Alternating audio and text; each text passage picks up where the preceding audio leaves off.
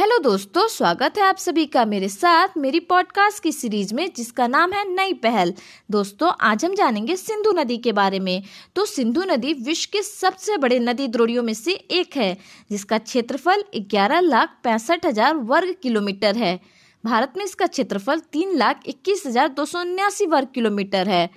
अगर इसकी लंबाई की बात की जाए तो इसकी कुल लंबाई 2,880 किलोमीटर है और भारत में इसकी लंबाई 1,114 किलोमीटर है, यानी कुल क्षेत्रफल 11,65,000 वर्ग किलोमीटर। भारत में क्षेत्रफल 3,21,279 वर्ग किलोमीटर, जबकि लंबाई कुल लंबाई 2,880 किलोमीटर और भारत में 1,114 किलोमीटर। भारत में यह हिमालय की नदियों में सबसे पश्चिमी है। इसका उद्गम तिब्बती क्षेत्र में कैलाश पर्वत श्रेणी में बोखरचू के निकट एक हिमनद, जिसको सानो खबाब हिमनद या शेरमुख हिमनद कहते हैं, उससे होता है।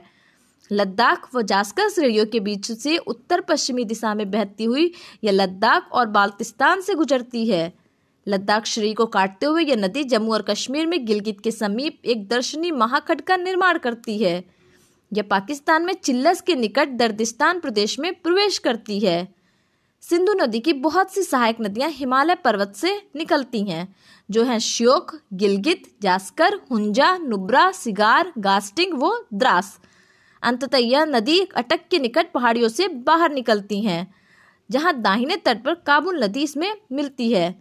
अगर इसके दाहिने तट पर और नदियों की बात करें, सहायक नदियों की जो इनसे मिलती हैं, तो वह खुर्रम, तोची, गोमल, विबोआ और संगर हैं। और ये नदियाँ सुलेमान श्रेणी से निकलती हैं, यानी सुलेमान श्रेणी से निकलने वाली सहायक नदियां जो कि सिंधु में जाके मिलती हैं वो आपका खुर्रम है, तोची है, गोमल है, विबोआ और संगर है। जबकि और अन्य सहायक नदियां जो कि इसमें मिलती हैं, जो कि अटक के निकट पहाड़ियों से बाहर निकलती हैं, वो आपका है श्योक, गिलगित, जास्कर, हुंजा, नुब्रा, सिगार, गास्टिंग व द्रास।